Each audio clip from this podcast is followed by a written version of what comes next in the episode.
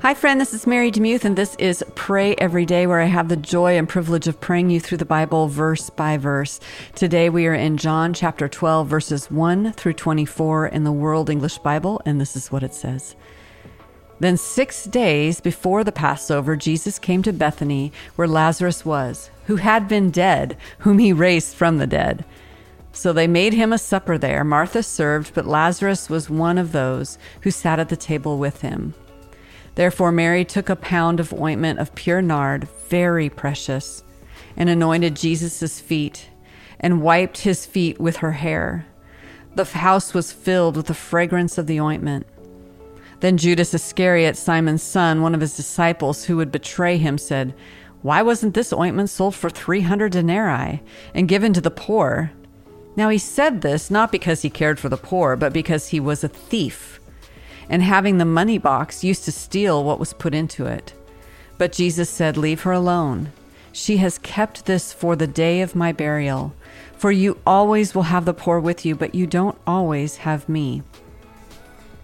A large crowd, therefore, of the Jews learned that he was there, and they came not for Jesus' sake only, but that they might see Lazarus also, whom he had raised from the dead.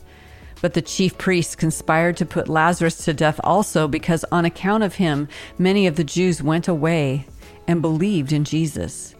On the next day, a great multitude had come to the feast. When they heard that Jesus was coming to Jerusalem, they took the branches of the palm trees and went out to meet him and cried out, Hosanna! Blessed is he who comes in the name of the Lord, from Psalm 118, 25 through 26, the King of Israel. Jesus, having found a young donkey, sat on it, as, as it is written, Don't be afraid, daughter of Zion. Behold, your king comes sitting on a donkey's colt, from Zechariah 9 9. His disciples didn't understand these things at first, but when Jesus was glorified, then they remembered that these things were written about him, and that they had done these things to him. The multitude, therefore, that was with him when he called Lazarus out of the tomb and raised him from the dead was testifying about it. For this cause also the multitude went and met him, because they heard that he had done this sign. The Pharisees therefore said among themselves, See how you accomplish nothing? Behold, the world has gone after him. Now there were certain Greeks among those who went up to worship at the feast. These therefore came to Philip, who was from Bethsaida of Galilee, and asked him, saying, Sir, we want to see Jesus. Philip came and told Andrew, and in turn, Andrew came with Philip, and they told Jesus. Jesus answered them, The time has come for the Son of Man to be glorified. Most certainly, I tell you, unless a grain of wheat falls into the earth and dies, it remains by itself alone. But if it dies, it bears much fruit. Mind if I pray for you? Lord, those last bits of scripture there have been so important to me over the years. And in one particular time, I remembered leaving the nation that I grew up in, the United States, and moving to France as a missionary. And that particular scripture had so much to say to me because I was leaving behind home. I was leaving behind it almost everything. And it was so, so painful, Lord.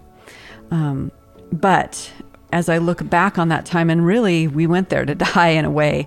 We went there to pour ourselves out, but also to experience the most severe spiritual warfare that I've ever experienced in my life. And so much was taken away from us that we lost our house, we lost. Um, we had so much trauma. We had so many horrible things happen to us, so much spiritual warfare. But on the seed bed of that was all the growth that you've brought our way and my way as well. Um, a friend of ours said that nothing significant in the kingdom of God ever happens unless death occurs. And I just know that to be true. And so I pray for my friend listening today who's going through a death who maybe they feel like they've been buried in the ground and nothing is happening and it feels like winter, but Lord, springtime is coming. Help them to hold on and to persevere, to um, be faithful to you even unto death, Lord. Be faithful to you even in the dark places. Be faithful to you even when the sun doesn't shine. Be faithful to you when the seed's just breaking apart in the, gr- in the ground and nothing seems to be happening. Be faithful to you when other people seem to be flourishing and they're not. Lord, we want to be faithful to you because we want to be the seed that dies in the ground but produces much fruit 30, 60, 100 fold. Lord, would you do it? And when you do it, we vow to give you all the glory because it's not by might, not by power, but by your spirit, says the Lord. We rest in your holy truth today in Jesus' name. Amen. Thanks so much for listening to the podcast. If you want to let me know how you found out about the podcast, I would love to hear from you. My email, personal email is mary at marydemuth.com. I will answer you. And I would love to hear how you heard about it or maybe a testimony about how God has used it in your life to encourage you, hopefully. and so I would love to hear from you. And I pray for all of you today that today would be a day that you understand that fruit is coming.